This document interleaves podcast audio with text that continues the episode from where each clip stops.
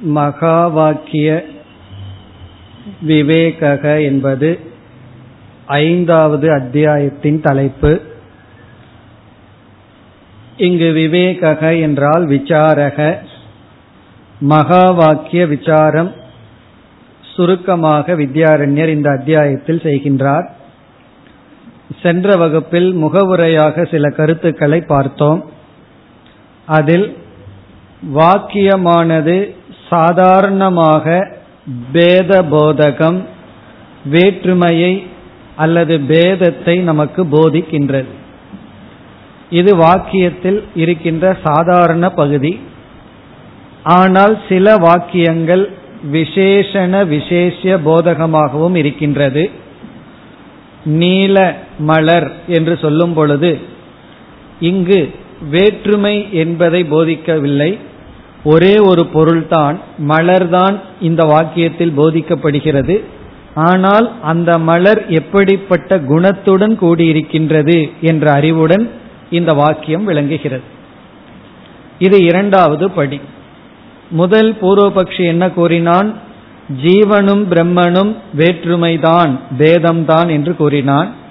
இரண்டாவது படியாக விசிஷ்ட அத்வைதம். ஒன்று ஆனால் குணத்துடன் கூடியது என்று கூறினார். பிறகு மூன்றாவதாக நாம் பார்த்தது சில சமயங்களில் வாக்கியம் அகண்டார்த்தத்தையும் போதிக்கும். அகண்டார்த்தம் என்றால் பேதமின்மையையும் போதிக்கும் என்று பார்த்தோம். அப்படி மகா வாக்கியம் ஒரு அகண்டார்த்த வாக்கியம். அகண்டார்த்த போதக வாக்கியம் என்று சென்ற வகுப்பில் பார்த்து முடித்தோம்.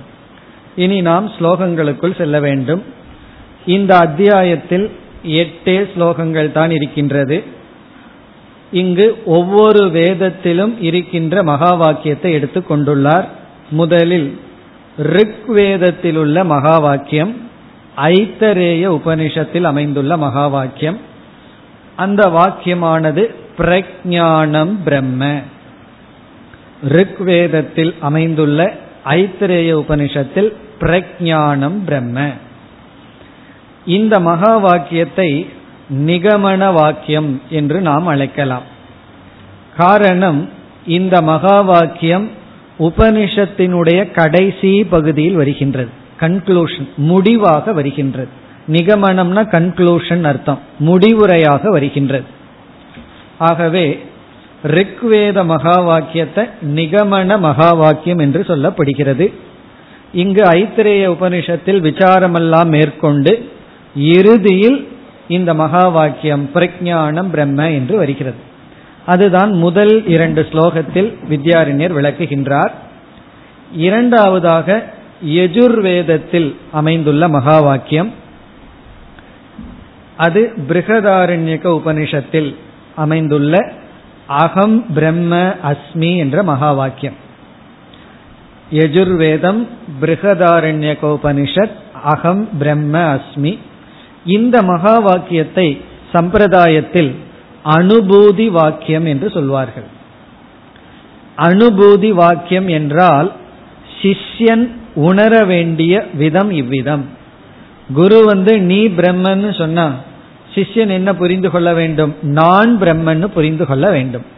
அனுபூதினா சிஷ்யன் தன்னை புரிந்து கொள்ள வேண்டிய மகா வாக்கியம் அது அனுபூதி மகா வாக்கியம் முதல்ல பார்த்தது நிகமன மகா வாக்கியம் இது அனுபூதி மகா வாக்கியம் மூன்றாவது சாமவேதத்தில் சாந்தோக்கிய உபனிஷத். சாமவேதத்தில் அமைந்துள்ள சாந்தோக்கிய உபனிஷத். தத்துவமசி என்பது மகா வாக்கியம் இதை உபதேச மகா வாக்கியம் என்று அழைப்பார்கள். ஏன்னா குரு வந்து சிஷ்யனுக்கு உபதேசம் பண்ணுவது போல் அமைந்துள்ளது. அதனால உபதேச ரூப மகா வாக்கியம் அகம் பிரம்மாஸ்மிங்கிறது சிஷ்யன் சொல்வது போல் அமைந்துள்ளது. அதனால அனுபூதி மகா வாக்கியம் இறுதியாக அதர்வன வேதம் மாண்டூக்கிய உபனிஷத் அயம் ஆத்மா பிரம்ம. அதர்வன வேதத்தில் உள்ள மாண்டூக்கிய உபனிஷத்துல அயம் ஆத்மா பிரம்ம. இந்த மகா வாக்கியத்தை பிரதிஜா மகா வாக்கியம் என்று அழைக்கலாம். உபனிஷத்திலே நம்ம பார்த்துருக்கோம்.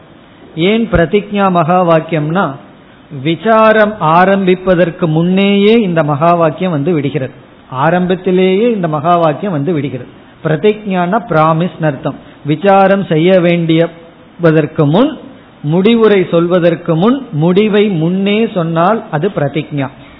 நம்ம வந்து ஒரு முடிவை முன்னாடியே சொல்லிட்டு அது பிரதிஜா அதற்கான விசாரம் எல்லாம் பண்ணி கடைசியில சொன்னா அது நிகமனம். ஒரு கட்டுரை எழுதினாலும் கூட நாம என்ன விஷயத்தை விளக்க போறோமோ அதை முகவுரையில குறிப்பிடணும். பிறகு கட்டுரை மத்திய பகுதியில மீதி எல்லாம் எழுதி விளக்கத்தை எழுதி முடிவுரையிலையும் அதே விஷயத்தை எழுதுவோம். அதே போல இந்த மகா வாக்கியம் வந்து முகவுரை பிரதிஜா மகா வாக்கியம். இப்படி நான்கு மகா வாக்கியங்கள். பிரஜானம் பிரம்ம அகம் பிரம்மாஸ்மி தத்துவமசி அயமாத்மா பிரம்ம. இந்த நான்கு மகா வாக்கியங்களும் முறையே ரிக் எஜுர் சாம அதர்வன வேதத்தில் அமைந்துள்ளது. ஒவ்வொரு மகா வாக்கியத்துக்கும் இரண்டு இரண்டு ஸ்லோகங்கள். சரியாக எட்டு ஸ்லோகங்கள் இந்த நான்கு மகா வாக்கியத்திற்கு. இதுதான் இந்த அத்தியாயத்தினுடைய அமைப்பு. இனி நாம் முதல் மகா வாக்கியத்திற்கு செல்கின்றோம். முதல் இரண்டு ஸ்லோகங்கள் ரிக் வேதத்தில் அமைந்துள்ள ஐத்திரேய உபனிஷத்திற்கு வந்த பிரஜானம் பிரம்ம என்கின்ற மகா வாக்கியம் இப்பொழுது முதல் ஸ்லோகத்திற்கு செல்லலாம் ये नेक्षते शृणोतीतम्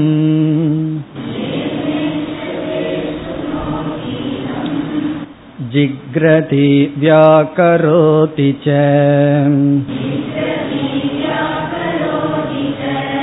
स्वात्वस्वातु विजानाति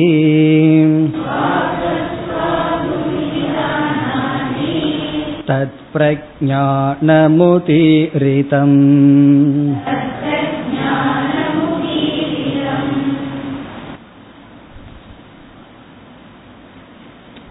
அஜானம் பிரம்ம என்பது மகா வாக்கியம் அதில் முதல் ஸ்லோகம் பிரஜானம் என்ற சொல்லினுடைய லட்சணம். இரண்டாவது ஸ்லோகம் பிரம்ம என்பதனுடைய லட்சணம். இவ்விதம் இந்த இரண்டு ஸ்லோகத்தில் பிரஜானம் பிரம்ம என்ற கருத்து விளக்கப்படுகின்றது. பிரஜானம் என்ற சொல்லினுடைய பொருள் என்ன என்பதை இந்த முதல் ஸ்லோகத்தில் விளக்கி இருக்கின்றார். பிரஜானம் பிரம்ம அஸ்தி. இந்த மகா வாக்கியம் நம்ம பார்த்தோம் நிகமன மகா வாக்கியம்னு பார்த்தோம். நிகமன மகா வாக்கியம்னா உபனிஷத் செய்ய வேண்டிய விசாரத்தை எல்லாம் செய்து இறுதியில் இந்த மகா வாக்கியத்தை கொடுக்கின்றது. இதில் இப்பொழுது நாம் பிரஜானம் என்ற சொல்லினுடைய அர்த்தத்திற்கு வருவோம். இங்கு அந்த பிரஜானம்ங்கிற சொல்லில் என்ன விளக்கப்படுகின்றது என்றால் ஜீவனுடைய சொரூபம். ஜீவக என்ற சப்தத்தில் உள்ள லட்சியார்த்தம் அல்லது ஜீவஸ்வரூபம். ஒரு ஜீவனுடைய உண்மையான சொரூபம் பிரஜானம் என்ற சொல்லால் விளக்கப்பட்டுள்ளது. இப்ப ஜீவனுடைய உண்மையான சொரூபம் என்ன என்ற கேள்வி அல்லது சந்தேகம் நமக்கு வரும். ஜீவனுடைய உண்மையான சொரூபம் என்ன என்றால் ஜீவனுடைய உண்மையான சொரூபம் இந்த உடல் என்று நாம் நினைத்து கொண்டுள்ளோம். இந்த உடல் தான் நான் முதல்ல நினைக்கின்றோம். பிறகு வந்து உடலை விட்டு சூக்ம சரீரம் சென்றதற்கு பிறகும் அந்த ஜீவன் இருக்கின்றான் என்று உணரும் பொழுது இந்த உடலுக்கு அப்பாற்பட்டிருக்கின்ற சூக்ம சரீரம்தான் ஜீவஸ்வரூபம் நினைக்கிறோம். அந்த சூக்ம சரீரம்ங்கிறது விருத்தி சுரூபமாக இருக்கின்றது. எண்ணங்களுடைய தொகுப்பாக எண்ணங்களுக்கு ஆதாரமாக இருக்கின்றது. ஆகவே இப்ப அந்த விருத்திகளை எடுத்து ஆராய்ச்சி செய்தால் நம்முடைய எண்ணங்களை எடுத்து பார்த்தால் விருத்திக்குள்ள இரண்டு அம்சங்கள் இருக்கின்றது. நம்முடைய ஒவ்வொரு தாட் ஒவ்வொரு எண்ணங்களிலும் இரண்டு அம்சங்கள் இருக்கின்றது. ஒன்று ஞானம் என்று நாம் கூறலாம். ஞானம்னா அறிவு உணர்வு கான்சியஸ்னஸ் அவேர்னஸ் ஞானம்.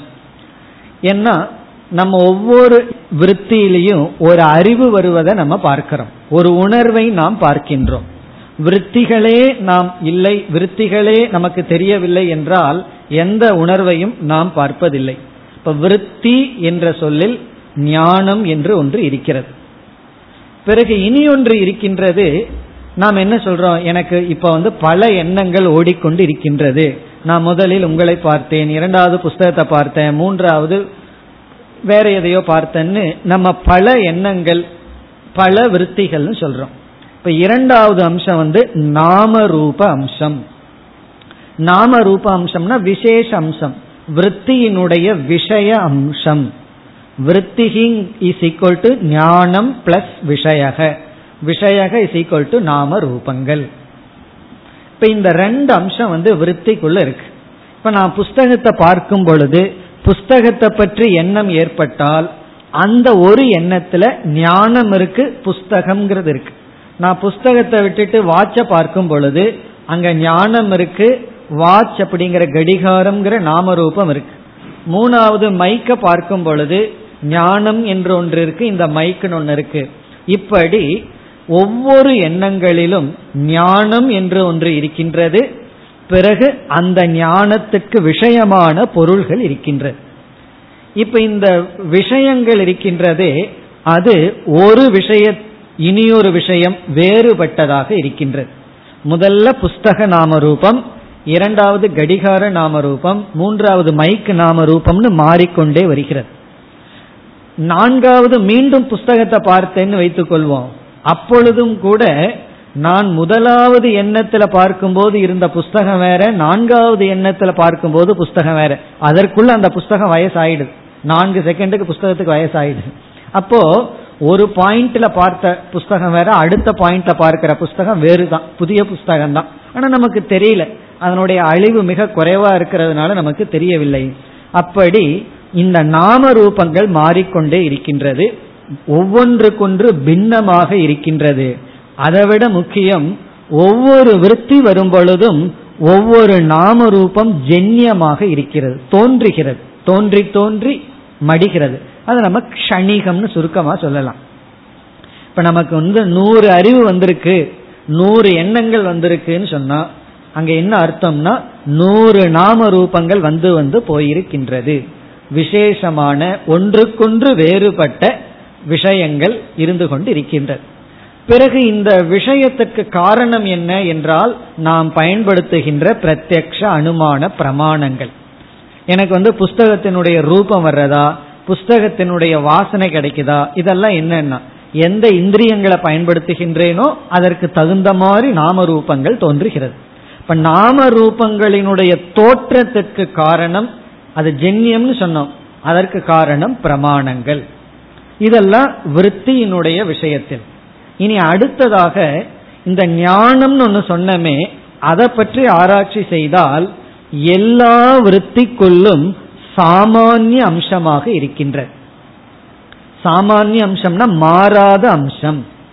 இப்ப வந்து எனக்கு மூன்று எண்ணங்கள் தோன்றினால் மூன்று விற்த்திகள் இருக்கின்ற விசேஷ அம்சங்கள் விற்பி அம்சங்கள் மாறுகின்றது. ஆனால் ஞானம் என்கின்ற சாமானிய அம்சம் மூன்றுக்குள்ளும் மாறாமல் இருக்கின்றது. இந்த சாமானிய அம்சத்தில் மாற்றம் இல்லை என்றால் நம்ம கவனிக்க வேண்டியது முதல் ஞானம் இரண்டாவது ஞானம் பின்னம் அல்ல வேறுபடுவதில்லை. முதல் ஞானமும் ஒன்றுதான் இரண்டாவது ஞானமும் ஒன்றுதான் இரண்டுக்குள் வேற்றுமை வருவதில்லை. பிறகு அடுத்த கருத்து என்னவென்றால் அஜன்யம் அது பிறப்பதில்லை. விருத்தி வரும்பொழுது ஞானம் தோன்றுவது. விருத்தினா இந்த இடத்துல விஷயங்கள் வரும்போது ஞானம் தோன்றுவது. விஷயங்கள் சென்று விடும்போது ஞானம் அழிவது என்பது இல்லை. என்று நம்ம இந்த விருத்தியில என்ன புரிந்து கொள்கின்றோம்? விஷயங்கள் மாறிக்கொண்டே இருக்கின்றது. ஆனால் ஞானமானது மாறாமல் தொடர்ந்து ஆதாரமாக இருக்கின்றது. எல்லா எண்ணங்களுக்கும் ஆதாரமாக இருக்கின்றது. இப்ப நம்ம வந்து ஒரு கேள்வி கேட்கிறோம் புஸ்தகத்தை பற்றிய அறிவை நான் அடையிறதுக்கு எது காரணம்? அப்படின்னு கேட்டா நம்ம ஞானத்தை சொல்றதா? அல்லது இந்த நாம ரூபத்தை சொல்றதா? புஸ்தக ஞானம் எனக்கு வர காரணம் என்ன? என்று கேட்டால் என்ன பதில் சொல்லுவோம்? ஞானம்ங்கிறத காரணம் சொல்லுவோமா? இப்ப ஞானம்ங்கிறது காரணமா சொன்னா அடுத்த விருத்தியில புஸ்தகம் கிடையாது. ஞானம் தொடர்ந்து இருக்கு பிறகு புஸ்தகம்தான் காரணம்னு சொன்னா ஞானம் இல்லைன்னா புஸ்தகத்தை பற்றி எப்படி அறிவு வரும்? அப்போ இந்த இரண்டும் சமமாக இருக்கின்றது. ஒரு விஷய ஞானம் வேணும்னு சொன்னா அந்த விஷய ஞானத்துக்கு நாமரூப அம்சமும் தேவை ஞானம்ங்கிற அம்சமும் தேவை. இதுதான் காரணம்னு சொல்லிவிட முடியாது. இப்போ இப்படி இருக்கையில இதுல வந்து ஞானம் சாமான்யமானது காரணமாகவும் விசேஷ ஞானத்துக்கு நாம ரூபங்கள் காரணமாகவும் இருந்த போதிலும் இப்பொழுது ஞானம் என்று ஒன்று மட்டும் இருந்து விஷயம் இல்லை என்றால் அந்த ஞானம் இருக்கு.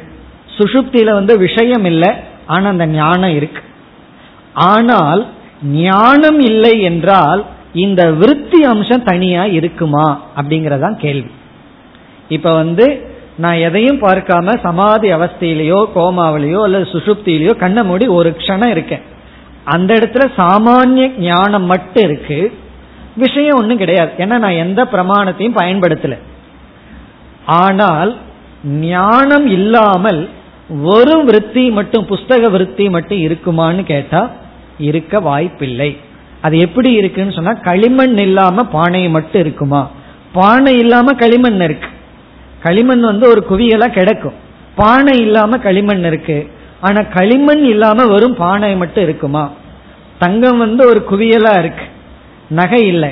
ஆனால் தங்கம் இல்லாமல் நாம ரூபமான நகை இருக்குமான்னா இருக்காது. இதுல இருந்து என்ன தெரிகிறது என்றால் இந்த ஞானம் விற்த்தியினுடைய ஒரு அம்சமான நாம ரூபத்துக்கு சத்தாவை கொடுப்பதாகவும் இருக்கின்றது. இதுதான் ரொம்ப முக்கியமான கருத்து.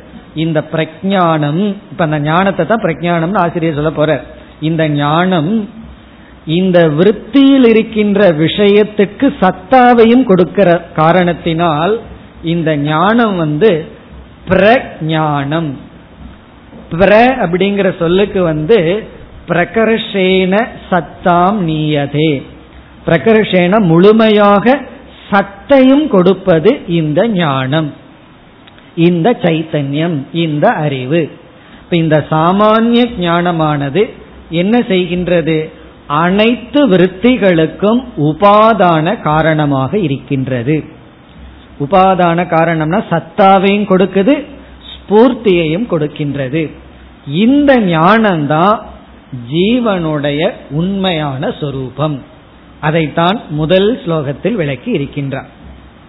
இப்ப முதல் ஸ்லோகத்தினுடைய சாரம் நம்ம சூக்ம சரீரத்தில் வெளிப்படுகின்ற அனைத்து அறிவுகளுக்கும் எந்த ஒரு சாமானிய ஞானம் இருக்கின்றதோ அந்த சாமானிய ஞானம் பிரஜானமாக இருக்கின்றது. பிரஜானம்னா அழியாத ஒன்றுக்கொன்று மாறுபடாத விருத்தியில் வருகின்ற விஷயங்களுக்கு இருப்பை கொடுக்கின்ற அறிவு சுரூபமாக இருக்கின்றது. அதுதான் முதல் ஸ்லோகத்தினுடைய சாரம். இப்பொழுது ஸ்லோகத்திற்குள் சென்றால் ஏன ஏனங்கிற சொல்லுக்கு எதனால் அப்படின்னு அர்த்தம். எதனால் இஸ் ஈக்குவல் டு எந்த பிரஜானத்தினால் எந்த சாமானிய சைத்தன்யேன ஏன சாமானிய சைத்தன்யேன எந்த பிரஜானத்தினால் அல்லது எந்த ஞானத்தினால் எந்த சாமானிய ஞானத்தினால் ஈக்ஷதே ஸ்ருணோதீதம். இதுல இதம்னு ஒரு வார்த்தை மறைஞ்சிருக்கு. ஸ்ருணோதி இதம். இதம்ங்கிறது இந்த ஈக்ஷதைங்கிறதுக்கு முன்னாடி எடுத்துக்கொள்ள வேண்டும். ஏன எந்த சாமானிய ஞானத்தினால் இதம் ஈக்ஷதே. இதம் ரூபாணி இதம் ரூபம். இந்த ரூபங்களை ஒரு ஜீவன் பார்க்கின்றானோ? இப்ப ஜீவகங்கிற சப்ஜெக்ட நம்ம சேர்த்திக்கணும் இந்த இடத்துல. இதம்ங்கிறது ஆப்ஜெக்ட் ஏனங்கிறது சாமானிய ஞானம். எந்த சாமானிய ஞானத்தினுடைய இருப்பினால் இனியும் நமக்கு புரிகிற வார்த்தையில சொல்லணும்னா ஏன சாட்சி சைத்தன்யேன. எந்த சாட்சி சைத்தன்யத்தினால் ஒருவன் ஏகக ஜீவக இதம் ஈக்ஷதே. இந்த ரூபஜாதத்தை பார்க்கின்றானோ இதம் சுருணோதி. இந்த சப்தங்களை ஒருவன் கேட்கின்றானோ? இதம் ஜிஹ்ரதி. இந்த வாசனைகளை ஒருவன் நுகர்கின்றானோ? இந்த ஈக்ஷதே ஸ்ருணோதி ஜிஹ்ரதி. இந்த மூன்றுக்கும் இதம் அப்படிங்கிறத ஒவ்வொரு இடத்துலயும் போட்டுக்கணும். இதை இதை அந்தந்த இடத்துக்கு தகுந்த மாதிரி. இதை பார்க்கின்றானோன்னா இந்த ரூபத்தை. இதை கேட்கின்றானோன்னா இந்த சப்தத்தை இதை நுகர்கின்றானோ அப்படின்னா இந்த வாசனையை. பிறகு வியாகரோதிச்ச. இந்த இடத்துல இதம்ங்கிறத போட்டோம்னா வச்சனம்னு சேர்த்திக்கணும். இந்த வார்த்தையை பேசுகின்றானோ. வியாகரோதினா பேசுகின்றானோ. எதனால் இவன் பேசுகின்றானோ. இந்த வியாக்கரோதினா வர்ணிக்கின்றான்னு ஒரு பொருள் இருக்கு. வர்ணிக்கின்றானோ பேசுகின்றானோ. பிறகு ச அப்படின்னு ஒரு சொல் இருக்கு. அது வந்து மற்ற இந்திரியங்கள் வழியாக அடையப்படும் அறிவையும் குறிக்கின்றது. சுவைத்தல் சுவைத்தல் பிறகு வருகின்றது. மற்றது கர்மேந்திரியங்களினுடைய செயல் மனதினுடைய செயல் சங்கல்பம் விகல்பம் இதெல்லாம் எதனால நடக்கின்றதோ. பிறகு இரண்டாவது வரியில் ஸ்வாது அஸ்வாது விஜானாதி.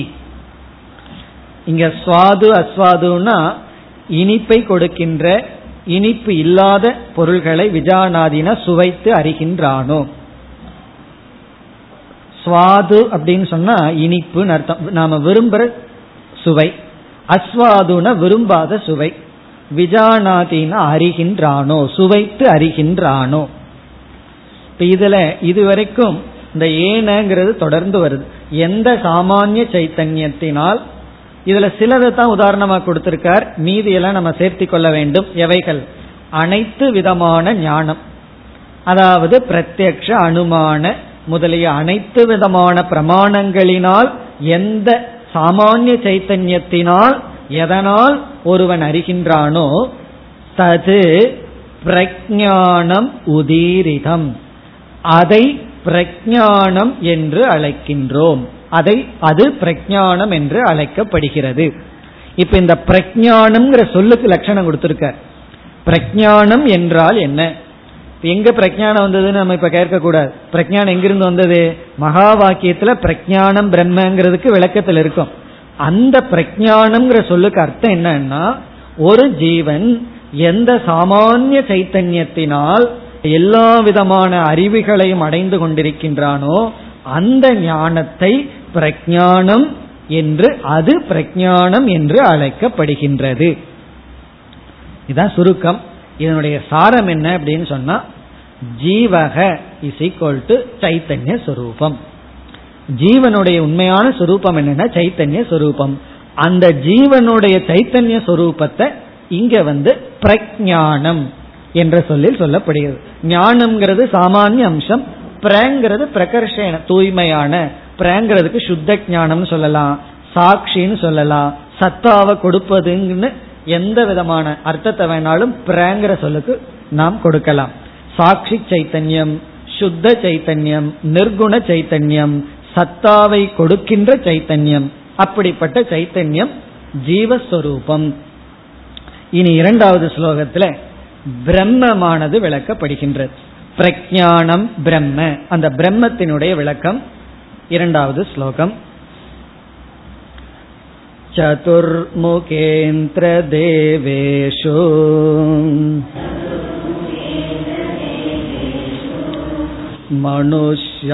मनुष्याश्वगवादिषु चैतन्यमेकं ब्रह्मातः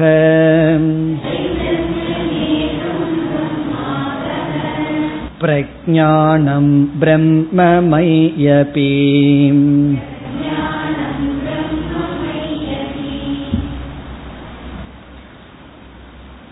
இந்த ஸ்லோகத்தில் பிரம்ம என்ற சொல்லினுடைய லட்சணத்தை கொடுத்து பிறகு இந்த மகா வாக்கியம்னு சொல்லும் பொழுதே ஒரு ஜீவன் உணர வேண்டிய விஷயம் இது இந்த பிரஜானம் பிரம்மங்கிறத கேட்டா ஏதோ ஒரு அவாந்தர வாக்கியத்தை சொல்ற மாதிரி நமக்கு ஒரு தோற்றம் ஏற்படலாம். இப்ப தத்துவமசினா நேரடியா சொல்ற மாதிரி இருக்கு. அகம் பிரம்மாஸ்மினா நான் பிரம்மன்னு சொல்ற மாதிரி இருக்கு. பிரஜானம் பிரம்மத்துல நான் எங்க வந்த ஏதோ ஒரு பிரஜானம்னு ஒரு வஸ்து இருக்கு. அதை பிரம்மன்னு சொல்கிறார்களே. இது வந்து மகா வாக்கியம் மாதிரி தெரியலையேன்னு ஒரு சந்தேகம் நமக்கு வரும். அதே போல அயமாத்மா பிரம்மாங்கிற மகா வாக்கியத்திலே அந்த சந்தேகம் வரும். தத்துவமசியில தெளிவா தெரியுது நீ தான் பிரம்ம. அகம் பிரம்மாஸ்மியில நான் தான் பிரம்ம. பிரஜானம் பிரம்மத்துல நான் எங்கு வந்தேன்? அதையும் இந்த ஆசிரியர் இங்கு கனெக்ட் பண்றார். இந்த பிரஜான பிரம்மத்தை எப்படி புரிந்து கொள்வது? அப்படிங்கறதையும் இவர் சேர்த்து சொல்கின்றார். இப்ப இங்க பிரம்மங்கிற சப்தத்துக்கு என்ன அர்த்தத்தை சொல்கிறார்னு சொன்னா இப்ப பிரஜானம் என்றால் ஒரு ஜீவனுக்குள் இருக்கின்ற சாமானிய ஞானம் அல்லது சைத்தன்யம். இப்ப என்ன சொல்கின்றார் இங்கு? இந்த ஒரு ஜீவனை போல எல்லா ஜீவர்களுக்குள்ளும் அதே சாமானிய சைத்தன்யம் இருக்கின்றது. இப்ப நம்ம உடம்புக்குள்ள ஒரு சாமானிய சைத்தன்யம் இருந்து அதனால எல்லா ஞானத்தையும் நம்ம அடையிறோம். பிறகு எல்லா ஞானத்துக்கு உபாதான காரணம் இந்த சாமானிய சைத்தன்யம் தான் எல்லா ஜீவராசிகளுக்குள்ளும் இருக்கின்றது. இப்ப எல்லா ஜீவராசிகளுக்குள்ளிருக்கும் சாமானிய சைத்தன்யத்துக்கு அல்லது சாமானிய பிரஜானத்துக்கு பிரம்ம என்று பெயர்.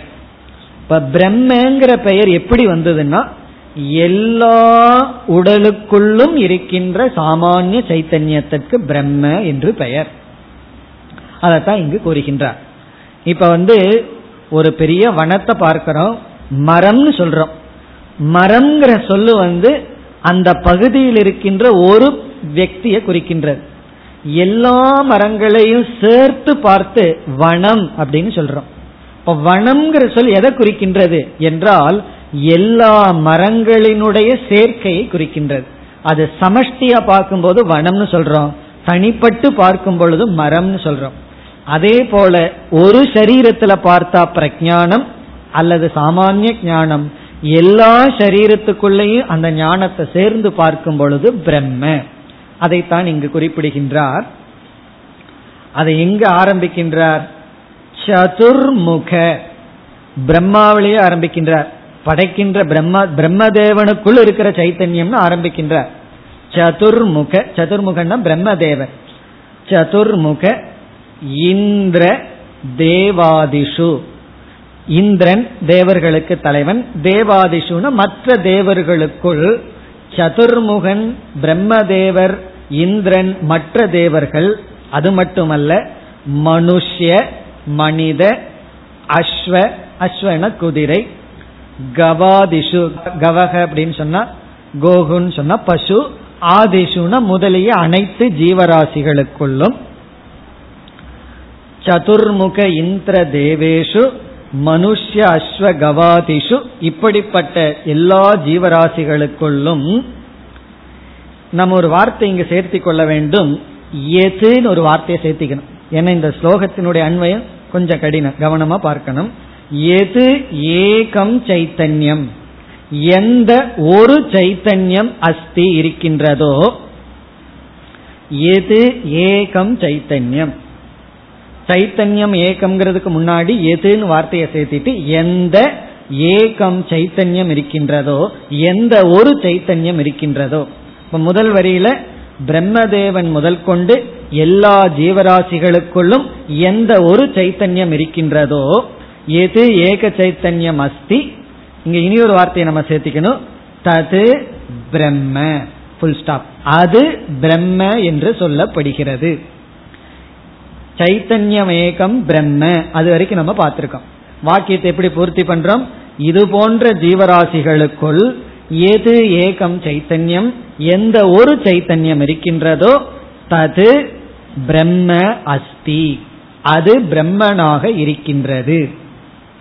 இதோட ஒரு வாக்கியம் நமக்கு முடிவடைகிறது. ஒரு சென்டென்ஸ் இப்ப இந்த சென்டென்ஸ்ல இருந்து நமக்கு என்ன அறிவு கிடைக்குதுன்னா எல்லா ஜீவராசிகளுக்குள்ளும் இருக்கின்ற அதே சைத்தன்யத்திற்கு பிரம்ம என்று பெயர். இப்ப ரெண்டு பேர் இருக்கு நமக்கு. பிரஜானம் ஒரு பேர். அது ஒரு சரீரத்துக்குள்ள பார்த்தா. எல்லா சரீரத்துக்குள்ளையும் அதைவே சேர்த்து பார்க்கும் பொழுது அதற்கு பிரம்ம என்று பெயர். பிறகு நம்ம இனி ஒரு சில வார்த்தைகளை சேர்த்திக்கணும். இதெல்லாம் யாருக்கு இந்த ஸ்லோகத்துக்கு அண்மயம் வேணுமோ அவங்களுக்கு. அதெல்லாம் வேண்டாம் எனக்கு கிராமரை வேண்டாங்கிறவங்களுக்கு அதெல்லாம் விட்டுருங்க. பாயிண்ட் பிறகு பார்ப்போம். அடுத்தது என்னன்னா எதக சர்வத்திர ஸ்திதம். எதக சர்வத்திர ஸ்திதம்னு ஒரு வார்த்தையை சேர்த்திக்கணும். அதாவது எதகனா யாது காரணத்தினால் சர்வத்திர ஸ்திதம். எல்லா இடத்திலும் இருக்கின்ற காரணத்தினால் எல்லா இடத்திலும் இருக்கின்ற சைத்தன்யம் எதக சர்வத்திர ஸ்திதம் பிரஜானம் பிரம்ம. அது எங்க இருக்கு? இந்த அதகங்கிற வார்த்தையை விட்டுட்டு பிரஜானம் பிரம்மங்கிறதுக்கு வர்றோம்.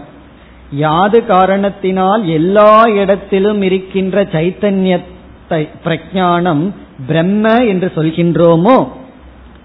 பிறகு அதகன்னு ஒரு வார்த்தை இருக்கு. அதக ஆகவே. யாது காரணத்தினால் எல்லா இடத்திலும் இருக்கின்ற சைத்தன்யம் பிரஜானம் என்று சைத்தன்யம்னா இந்த பிரஜானத்தை பிரம்ம என்று சொல்கின்றோமோ அதக ஆகவே. இனி கடைசி சொல். மயி அபி. ஸ்திதம் பிரஜானம் பிரம்ம. ஆகவே என்னிடத்திலும் இருக்கின்ற பிரஜானம் பிரம்ம. எவ்வளவு அழகா கனெக்ட் பண்றாருன்னு பாருங்க. பிரஜானம் பிரம்மத்தை ஆகவே மயி அப்படிங்கிறதுக்கு அப்புறம் எப்படி பூர்த்தி செய்யணும்? ஸ்திதம் பிரஜானம் பிரம்ம ஏவ. ஆகவே என்னிடத்திலும் இருக்கின்ற பிரஜானம் பிரம்மனாகவே இருக்கின்றது. இதை மறுபடியும் இருக்கா ஸ்டெப் பை ஸ்டெப் சொன்னா புரிஞ்சிடும் இப்ப புரிஞ்ச மாதிரி இருக்கும் புரியாத மாதிரி இருக்கும். இப்ப எப்படி இந்த ஸ்லோகம் இருக்கின்றதுன்னா எல்லா ஜீவராசிகளுக்குள்ளும் அது வந்து ஃபர்ஸ்ட் லைன் எல்லா ஜீவராசிகளுக்குள்ளும் எந்த ஒரு சைத்தன்யம் இருக்கின்றதோ அது பிரம்ம என்று சொல்லப்படுகிறது. அது ஃபர்ஸ்ட் வாக்கியம். எல்லா ஜீவராசிகளுக்குள்ளும் எந்த ஒரு சைத்தன்யம் இருக்கிறதோ அது பிரம்ம என்று சொல்லப்படுகிறது. இரண்டாவது என்னவென்றால் எதனால் எல்லா இடத்திலும் இருக்கின்ற பிரஜானம் பிரம்ம என்று சொல்லப்படுகிறதோ இப்ப எல்லா இடத்திலும் இருக்கின்ற பிரஜானத்தை பிரம்ம என்று சொல்லப்படுகிறதோ அதனால் என்னிடத்திலும் இருக்கின்ற பிரஜானம் பிரம்ம என்று சொல்லப்படுகிறது. ஒருத்தன் வந்து சொல்றான் எனக்குள்ள இருக்கிற பிரஜானம் பிரம்மனாக்குன்னு சொல்றான். நான் என்ன சொல்றேன்? உனக்குள்ள இருக்கிற பிரஜானம் பிரம்மனா எனக்குள்ளே அதுதான் இருக்கு. அப்படின்னு சொல்றான். அவ்வளவுதான். குரு சொல்ற எனக்குள்ளதான் பிரஜானம் இருக்கு அப்படிங்கிறார். சிஷி என்ன சொல்லலாம் உங்களுக்குள்ள பிரஜானம் இருந்தா எனக்குள்ள வேற என்ன இருக்கும்? எனக்குள்ளே அதே பிரஜானம் தான் உங்களுக்குள்ள இருக்கிற பிரஜானம் பிரம்மனா இருந்தா எனக்குள்ள இருக்கிற பிரஜானமும் பிரம்மன் தான் எல்லா ஜீவராசிகளுக்குள்ளும் இருக்கின்ற பிரஜானம் பிரம்மன் என்றால் எனக்குள்ளும் இருக்கின்ற பிரஜானம் பிரம்ம. அப்ப என்ன முடிவுக்கு வர்றோம்? பிரஜானம் பிரம்மங்கிறது எப்படி மகா வாக்கியம் ஆகுதுன்னா இந்த பிரஜானம் என்பது ஒரு சரீரத்துக்குள்ள இருக்கிற ஞானம். எல்லா சரீரத்திற்குள்ள இருக்கிற ஞானத்தை பிரம்மன்னு சொல்றோம். அப்படி என்றால் எனக்குள் இருக்கின்ற இந்த பிரஜானமும் பிரம்மன் தான் இப்ப என்னிடத்தில் இருக்கின்ற இந்த பிரஜானம் பிரம்மன் சொன்னா நான் பிரம்மன் அப்படின்னு மகா வாக்கியம் ஆகின்றது. எனக்குள் இருந்து அனைத்து அறிவுக்கு ஆதாரமா இருக்கிற பிரஜானத்தை நீங்க பிரம்மன் சொல்லிவிட்டால் பிறகு இந்த பிரஜானமாக இருக்கின்ற நான் பிரம்மன் என்று உண்மையிலேயே எல்லா மகா வாக்கியத்தினுடைய முடிவு அகம் பிரம்மாஸ்மி தான் எல்லா மகா வாக்கியத்தையும் அகம் பிரம்மன் தான் புரிந்து கொள்ள வேண்டும். அது தத்துவமசி அகம் பிரம்மான்னு கன்வெர்ட் பண்ணிக்கணும். பிரஜான பிரம்மத்தையும் அகம் பிரம்மாஸ்மின்னு புரிஞ்சுக்கணும். அயமாத்மா பிரம்மங்கிறதையும் அகம் பிரம்மாஸ்மின்னு தான் புரிந்து கொள்ள வேண்டும். ஏன்னா அதனாலதான் மோட்சம். குரு தத்துவமசின்னு சொல்றார். சிஷ்யன் அதே விதத்துல நீயும் தத்துவமசி தான் சொன்னா என்ன பிரயோஜனம்? இப்ப சிஷ்யன் வந்து அகம் பிரம்மாஸ்மின்னு சொல்லி புரிந்து கொள்ள வேண்டும். அப்படி இங்க வித்யாரண்யர் வந்து பிரஜானம் பிரம்மத்தை அகம் பிரம்மாஸ்மிங்கிறது ரொம்ப அழகா கனெக்ட் பண்ணி முடிக்கின்றார். எந்த ஒரு சைத்தன்யம் சரீரத்துக்குள்ள இருக்கும் பொழுது பிரஜானமா இருக்கோ அது எல்லா சரீரத்திலையும் இருக்கிறதோட பார்க்கும் பொழுது அது பிரம்மன் சொன்னா எனக்குள்ளே அதே பிரஜானம் ஆகவே அதே பிரம்மன் என்று அதக மயி அபி ஸ்திதம் பிரஜானம் பிரம்ம. ஆகவே எனக்குள் இருக்கின்ற இந்த அதகங்கிறது கொஞ்சம் தள்ளி இருக்கு. அதக மயி அப்படிங்கிறதோட நம்ம சேர்த்திக்கிறோம். ஆகவே எனக்குள் இருக்கின்ற பிரஜானமும் பிரம்மனாக இருக்கின்றது. ஏன்னா நீங்க எல்லாத்துக்குள்ளயும் இருக்கிற பிரஜானம் பிரம்மன்னு சொன்னா என்ன விட்டுறாதீங்கன்னு சிஷ்யன் சொல்றான். எல்லாம் பிரம்ம நான் மட்டும் இல்லைன்னு சொல்ல முடியாது அல்லவா அப்படி எல்லா ஜீவராசிகளுக்குள் இருக்கின்ற அறிவு பிரஜானம் பிரம்ம என்றால் எனக்குள் இருக்கின்ற அறிவும் பிரம்ம. இத்துடன் முதல் மகா வாக்கியம் முடிவடைகின்றது. இந்த முதல் மகா வாக்கியம் ரிக்வேதம் ஐத்திரேய உபனிஷத் கடைசியில் வருகின்றது. நிகமனமாக இறுதியாக வருகின்றது. இனி நாம் அடுத்ததாக அகம் பிரம்மாஸ்மி என்ற யஜுர்வேதத்தில் அமைந்துள்ள பிருகதாரண்ய கோபனிஷத் அகம் பிரம்மாஸ்மி ஒன் ஃபோர் டென் முதல் அத்தியாயம் நான்காவது செக்ஷன் பத்தாவது மந்திரத்தில் அகம் பிரம்மாஸ்மி வருகின்றது. அதற்கு இப்பொழுது நாம் செல்லலாம் மூன்றாவது ஸ்லோகம் परिपूर्णपरात्मास्मिन्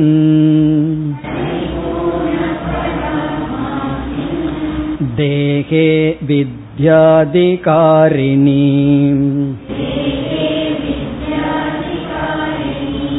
बुद्धे साक्षितया स्थित्वा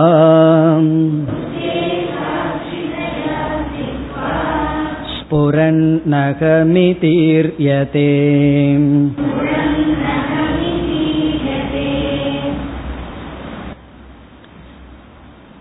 ஒரு மகா வாக்கியத்தை நாம் புரிந்து கொண்டால் அதோட மோட்சம்தான் பிறகு எதுக்கு நாலு மகா வாக்கியம் பார்க்கிறோம்னா ஒரே ஒரு கருத்து விதவிதமான கோணங்களில் விளக்கப்படுகின்றது அதனால ஒவ்வொரு உபனிஷத்துல ஒவ்வொரு விளக்குகின்ற முறை மாறுகின்றது நம்ம அதைத்தான் இப்பொழுது பார்க்க போகின்றோம் உண்மையிலேயே பிரஜானம் பிரம்மங்கிறதோட மகா வாக்கியம் ஓவர். காரணம் என்ன? ஜீவஸ்வரூபம்ங்கிறது என்ன?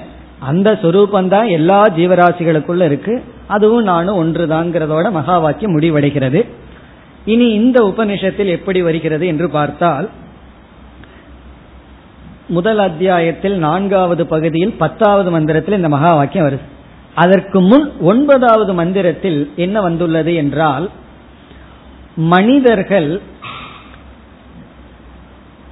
சர்வாத்ம பாவத்தை அடைய வேண்டும். அதான் மனிதர்களுடைய லட்சியம். இப்ப மனிதர்கள் வந்து சர்வாத்ம பாவத்தை அடைய வேண்டும். மனிதர்கள் என்ன பேசிக் கொள்கின்றார்கள்?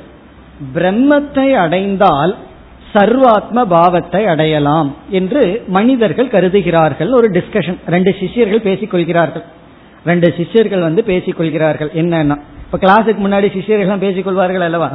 அது போல கிளாஸுக்கு முன்னாடி ரெண்டு சிஷியர்கள் பேசிக்கொள்கிறார்கள். என்ன? அதாவது பிரம்மத்தை தெரிஞ்சிட்டோம்னா நாம் அனைத்துமாக ஆகிவிடலாம். சர்வம் பவிஷ்யாமக. எல்லாமாகவே ஆயிரலாமா? எப்போ? பிரம்மத்தை தெரிஞ்சிட்டான். இப்ப நான் யார் பிரம்மத்தை தெரிஞ்சுக்கிறாங்களோ அவங்க அனைத்துமாக ஆகி விடுகிறார்கள் சர்வாத்ம பாவத்தை அடைகிறார்கள். அதற்கு பிறகு பிரம்மன் சர்வாத்மாவாகவே இருக்கு. நம்ம வந்து யாராவது ஒருவர் பிரம்மத்தை தெரிஞ்சிட்டா என்ன ஆகலாம்? அனைத்துமாக ஆக்கி விடலாம் ஆனா நாம தெரிஞ்சுக்க கூடிய பிரம்மன் இருக்கே அது ஏற்கனவே அனைத்துமா இருக்கு. இப்போ ஒரு சிஷ்யன் கேள்வி கேட்கிறான் அந்த பிரம்ம எதை தெரிஞ்சிடுது அனைத்துமாகிறதுக்கு?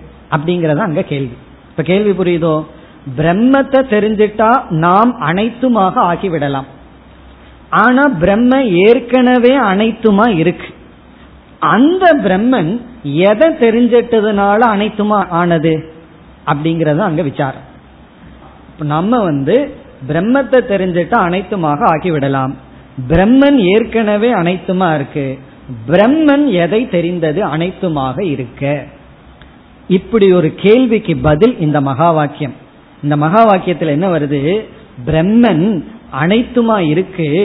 பிரம்மன் எதை தெரிஞ்சிட்டதுனால அது அனைத்துமா இருக்குன்னா பிரம்மன் அகம் பிரம்மாஸ்மின்னு தெரிஞ்சிட்டதுனால அனைத்துமாக இருக்கிறது.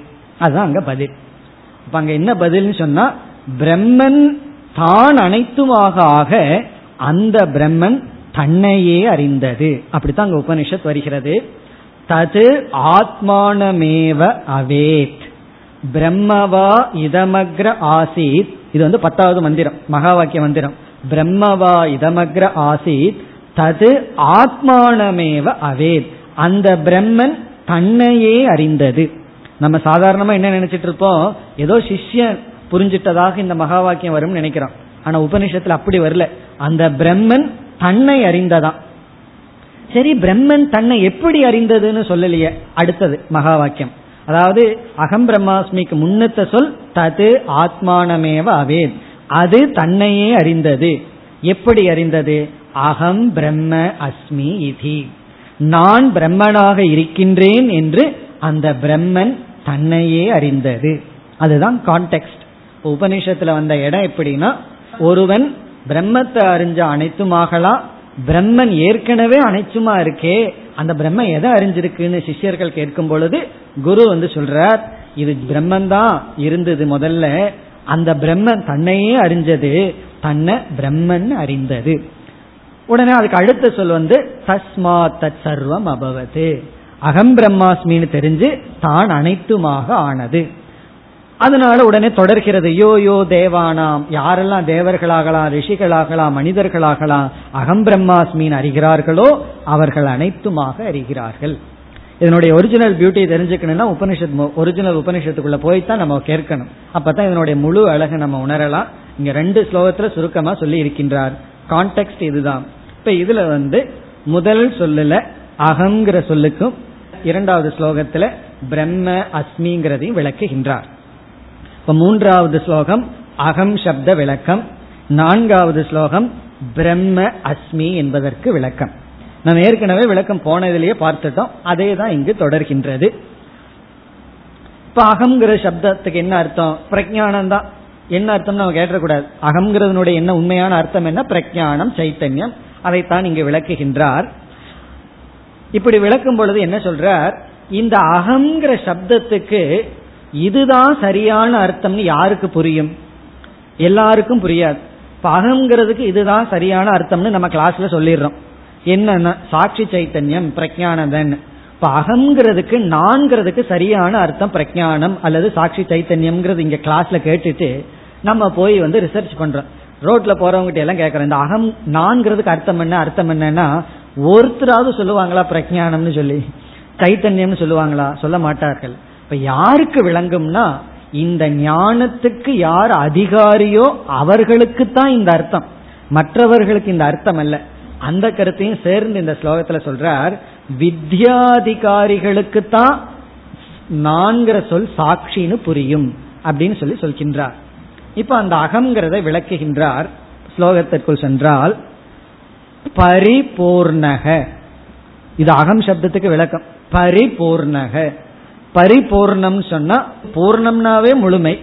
பரிபூர்ணம்னு சொன்ன என்ன? முழுமையான முழுமை. நல்ல சாதுன்னு சொல்ற மாதிரி இருக்கு. சாதுனாவே நல்லவர்னு அர்த்தம். சில சமயம் சொல்ல வேண்டியது இருக்கு நல்ல சாதுன்னு சொல்லி. அதே போல பூர்ணம்னு சொன்னாவே போதும். இருந்தாலும் பரிபூர்ணம்.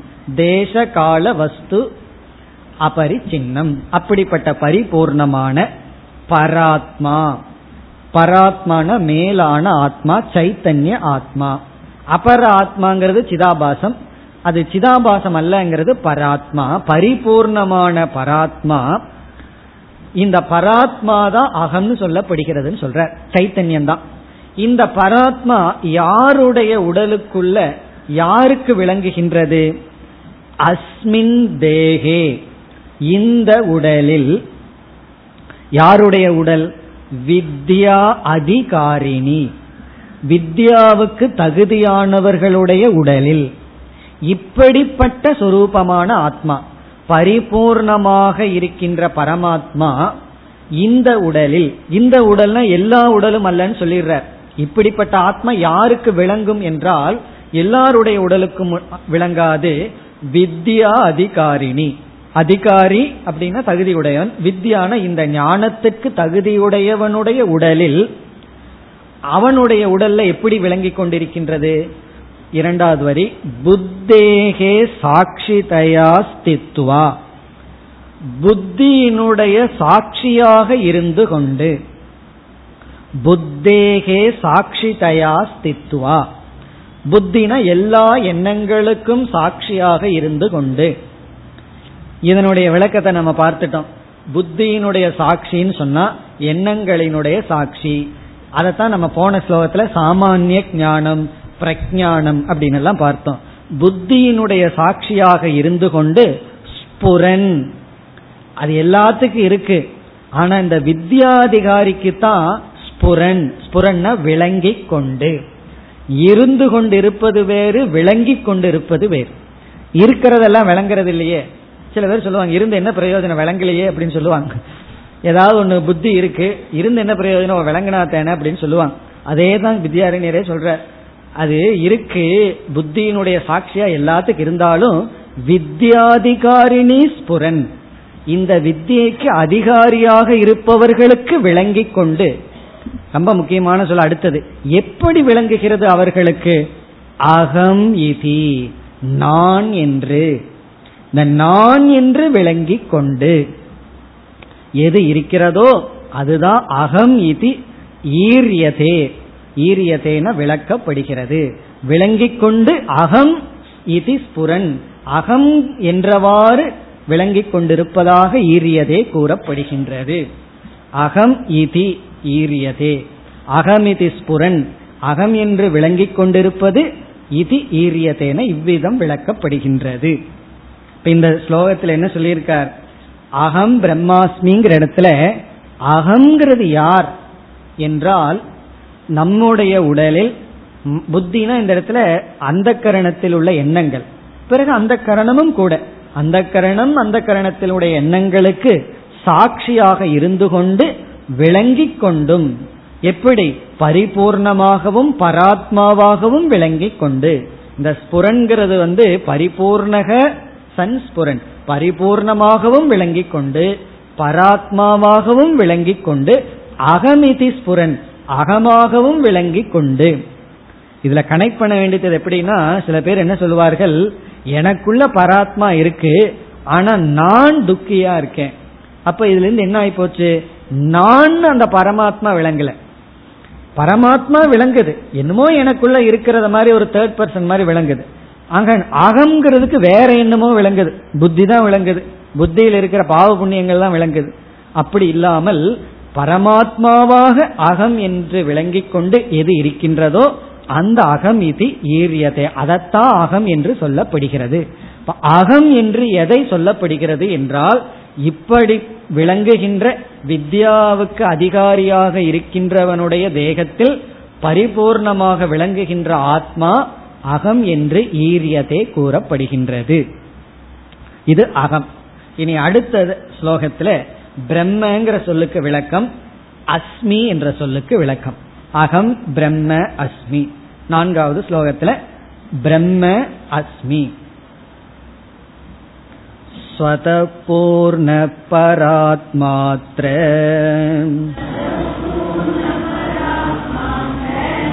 ब्रह्मशब्देन वर्णितः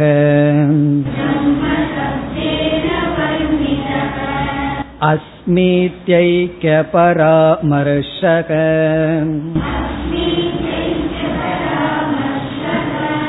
तेन ब्रह्म भवाम्यहम्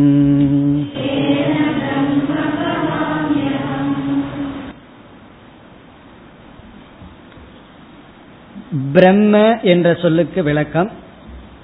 அதை பார்த்தோம்னா முன்ன வந்து பரிபூர்ணகன் சொன்னார். வித்யாரண்யருக்கு வேற வார்த்தை கிடைக்கல. இங்க என்ன சொல்றார்? ஸ்வத பூர்ணக ரெண்டும் ஒண்ணுதான். ஸ்வதமாக ஸ்வயமாக பூர்ணஸ்வரூபமாக விளங்கும்.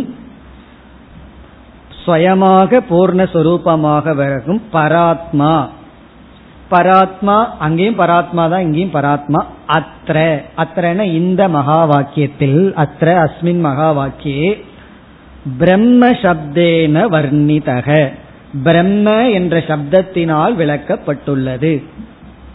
அதே சைத்தன்யம் தான் சொல்ற. இப்ப வந்து நமக்கு பிரம்மங்கிற ஒரு வார்த்தை இருக்கு அகம்னு ஒரு வார்த்தை இருக்கு. இந்த ரெண்டுக்குள்ளேயும் விளக்கப்படுவது ஒரே சைத்தன்யம் தான் அது ஒரே சைத்தன்யம் தான் விளக்குறதுக்கு தான் பூர்ணகங்கிற சொல்ல மெயின்டைன் பண்ணிட்டார். அங்க பரிபூர்ணன்னு சொன்னார் இங்க சொதப்பூர்ணன்னு சொன்னார். பராத்மா அதே பராத்மா. அங்க சொல்லப்பட்ட அதே பரமாத்மா சுயமாக பூர்ணஸ்வரூபமாக இருக்கின்ற பரமாத்மா தான் இங்கு பிரம்ம என்ற சப்தத்தினால் சொல்லப்பட்டுள்ளது. அப்ப என்ன அர்த்தம் இங்க சொல்லியிருக்காருன்னா இந்த வித்யாதிகாரிணிக்குள்ள இருக்கின்ற பரமாத்மாவுக்கு அகம்னு பேரான் எல்லாருக்குள்ளேயும் இருக்கிற அதே பரமாத்மாவுக்கு பிரம்மன்னு பேர். அப்படி இப்ப ரெண்டு சைத்தன்யம்.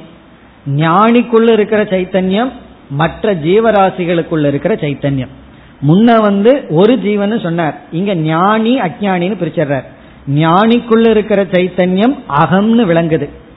மற்ற ஜீவராசிகளுக்குள்ள இருக்கிற சைத்தன்யம் பிரம்மன்னு கூறப்படுகின்றது. இப்ப ஞானி ஏன்னா ஞானிக்கு தான் புரியுது. வித்யாவுக்கு யார் அதிகாரியோ அவங்களுக்கு தான் புரியுது. அவங்களுக்குள்ள இருக்கிற சைத்தன்யம் ஒன்று மற்ற ஜீவராசிகளுக்குள்ள இருக்கிற சைத்தன்யம். மற்ற ஜீவராசிகளுக்குள்ள இருக்கிற சைத்தன்யம் பிரம்மன்னு சொல்லி தனக்குள் இருக்கிற சைத்தன்யத்தை அகம்னு சொல்றோம். அப்படி அகம் பிரம்ம. இனி இரண்டாவது வரைக்கும் வந்தா அஸ்மி. அஸ்மின எப்படி? அஸ்மி இது ஐக்கிய பராமர்ஷக. அஸ்மி என்று இருக்கின்றேன் என்று அஸ்மினா இருக்கின்றேன் என்று ஐக்கிய பராமர்ஷக. பராமர்ஷகன்னு சொன்னா கனெக்ஷன் அர்த்தம். ஐக்கியமானது இங்கு கனெக்ட் பண்ணப்படுகிறது. கனெக்ட் பண்ணப்படுகிறதுனா என்ன? பராமர்ஷகனா குறிப்பிடப்படுகிறது. ஐக்கியமானது குறிப்பிடப்படுகிறது. பராமர்ஷகருக்கு தமிழ் சொல் குறிப்பிடப்படுகிறது. ஏவம் இவ்விதம் பராமர்ஷக இவ்விதம் குறிப்பிடப்படுகிறது. ஐக்கியமானது குறிப்பிடப்படுகிறது. அஸ்மி என்ற சொல்லில் ஐக்கியம் பேசப்படுகிறது. ஐக்கியம் பேசப்படுகிறதுனா எதுக்கு எதுக்கு ஐக்கியம்? அந்த அகமுக்கும் பிரம்மத்துக்கும் ஐக்கியம் பேசப்படுகிறது. ஒன்றுன்னு பேசப்படுகிறது. வேற்றுமை இன்மை பேசப்படுகிறது. அகங்கிற சொல்லல என்ன சொல்லப்பட்டதோ எந்த ஒரு பொருள் குறிப்பிடப்பட்டதோ பிரம்மங்கிற சொல்லல எந்த ஒரு பொருள் குறிப்பிடப்பட்டதோ இந்த இரண்டு பொருளுக்கும் அஸ்மி என்ற சொல்லில் ஐக்கியமானது குறிப்பிடப்படுகிறது. ஆகவே என்ன? சரி ஐக்கியம் குறிப்பிடப்பட்டதுனால நான் என்ன புரிஞ்சுக்க வேண்டியது இருக்கு? தேன ஆகவே. தேன அப்படிங்கிறதுக்கு என்ன அர்த்தம்? ஐக்கிய பராமர்ஷேன. ஐக்கியமானது குறிப்பிடப்படுவதனால் அஸ்மி என்று ஒற்றுமையானது. ஒற்றுமைன்னு கூட சொல்ல முடியாது. ஐக்கியத்துக்கு டிரான்ஸ்லேஷன் ஐக்கியம் தான் வேற என்ன சொல்றது? ஒற்றுமைன்னு ஏதோ ரெண்டு இருக்கு ஒற்றுமை பாக்கிறோம்னு அர்த்தமாயிரும். ஜாதகம் பாக்கிறோம்னு அர்த்தமாயிரும். ரெண்டு தனித்தனியா ஒன்னு இருக்கு ஒத்து போகுதான்னு பாக்குற மாதிரி ஆயிரும். அப்படி இல்லை. ஐக்கியம்னா வேற்றுமை இன்மை தேன பராமர்ஷேன அகம் பிரம்ம பவாமி. நான் பிரம்மனாக இருக்கின்றேன். இங்க அஸ்மிங்கிறத மாத்திட்டார். பவாமின்னு மாத்திருக்கார். ரெண்டுக்கும் ஒரே அர்த்தம் தான் அகம். பவாமி பிரம்ம. நான் பிரம்மனாக இருக்கின்றேன். இப்ப இந்த ஐக்கிய பராமர்சகங்கிறது வந்து இதுல ஒரே ஒரு சிறிய விஷயம் இருக்கு. இந்த ஐக்கியம்ங்கிறது எப்ப வரும்னா வர்த்தமான காலத்துல தான் ஐக்கியம் வரும். வர்த்தமான காலம்னா பிரசன்ட் டென்ஸ்ல தான். ஃபியூச்சர் டென்ஸ்ல போட்டோம்னு வச்சுக்கோமே இது உபாசனா வாக்கியம் ஆயிரும் அதாவது நீ பிரம்மனாக பவிஷ்யதி. அகம் பிரம்ம பவிஷ்யாமின்னு இருந்ததுன்னு வச்சுக்கோமே. நான் பிரம்மனாக ஆவேன் அப்படின்னு இருந்ததுன்னு சொன்னா அந்த ஐக்கியம் அதுவும் ஐக்கியம். ஏன்னா நானே பிரம்மனா மாற போறேனே. அந்த ஐக்கியம் எப்படின்னா அது உபாசனையினால வர்ற ஐக்கியம். நான் பிரம்மத்தை நினைச்சு நினைச்சு நினைச்சு நினைச்சு பிரம்ம பாவி பிரம்மனுடைய தன்மையை அடைந்து விடுவேன். எத் பாவயதி தத் பவதிங்கிற நியாயத்துல. உன்னை நம்ம நினைச்சிட்டே இருந்தோம்னா அதுவா மாற மாட்டோம். அதனுடைய தன்மை நமக்கு கிடைச்சிடும் இது வந்து மனோதத்துவத்தில் சொல்லுவார்கள். உன்னுடைய தன்மை உனக்கு வரணும்னா அதையவே நினைச்சிட்டு இப்போ வந்து நல்லவர்களே நினைச்சிட்டு இருந்தா அவங்களுடைய நற்குணங்கள் உனக்கு வந்துடும் நல்ல குணங்கள் எல்லாம் வந்துடும் தீயவர்களை நினைச்சிட்டு இருந்தா அந்த தீயவர்களுடைய குணம் வந்துடும் அப்படி சொல்வது போல இந்த அஸ்மிங்கிறது எதிர்காலத்தை குறிச்சிருந்தா உபாசனையின் பலனா வர்றதாகும். இது நிகழ்காலத்தை குறிப்பதனால இது வந்து ஞான பலன் நான் பிரம்மனா இருக்கிறதுங்கிறது ஞான பலன் ஞானத்தினால நான் பிரம்மனாகின்றேன். அப்ப எதனால நான் அப்பிரம்மனா இருக்கிறேன்னா? அஜானத்தினால அஜானத்தினால அப்பிரம்மனான ஞானத்தினால பிரம்மன் ஆகின்றேன் அது எப்படி கிடைக்கிறதுனா அஸ்மிங்கிற வர்த்தமான காலம் பிரசன்டென்ஸ் நிகழ்காலத்துல உபதேசம் பண்றதுனால. நான் வந்து பிரம்மனாக இருக்கின்றேன். அதே போல குருவும் நிகழ்காலத்துல தான் சொல்றார் சிஷியனுக்கு. நீ தத்துவமசினா தத்துவம் பவிஷ்யசின்னு சொல்ல நீ இப்பொழுது பிரம்மனாகவே இருக்கின்றாய்.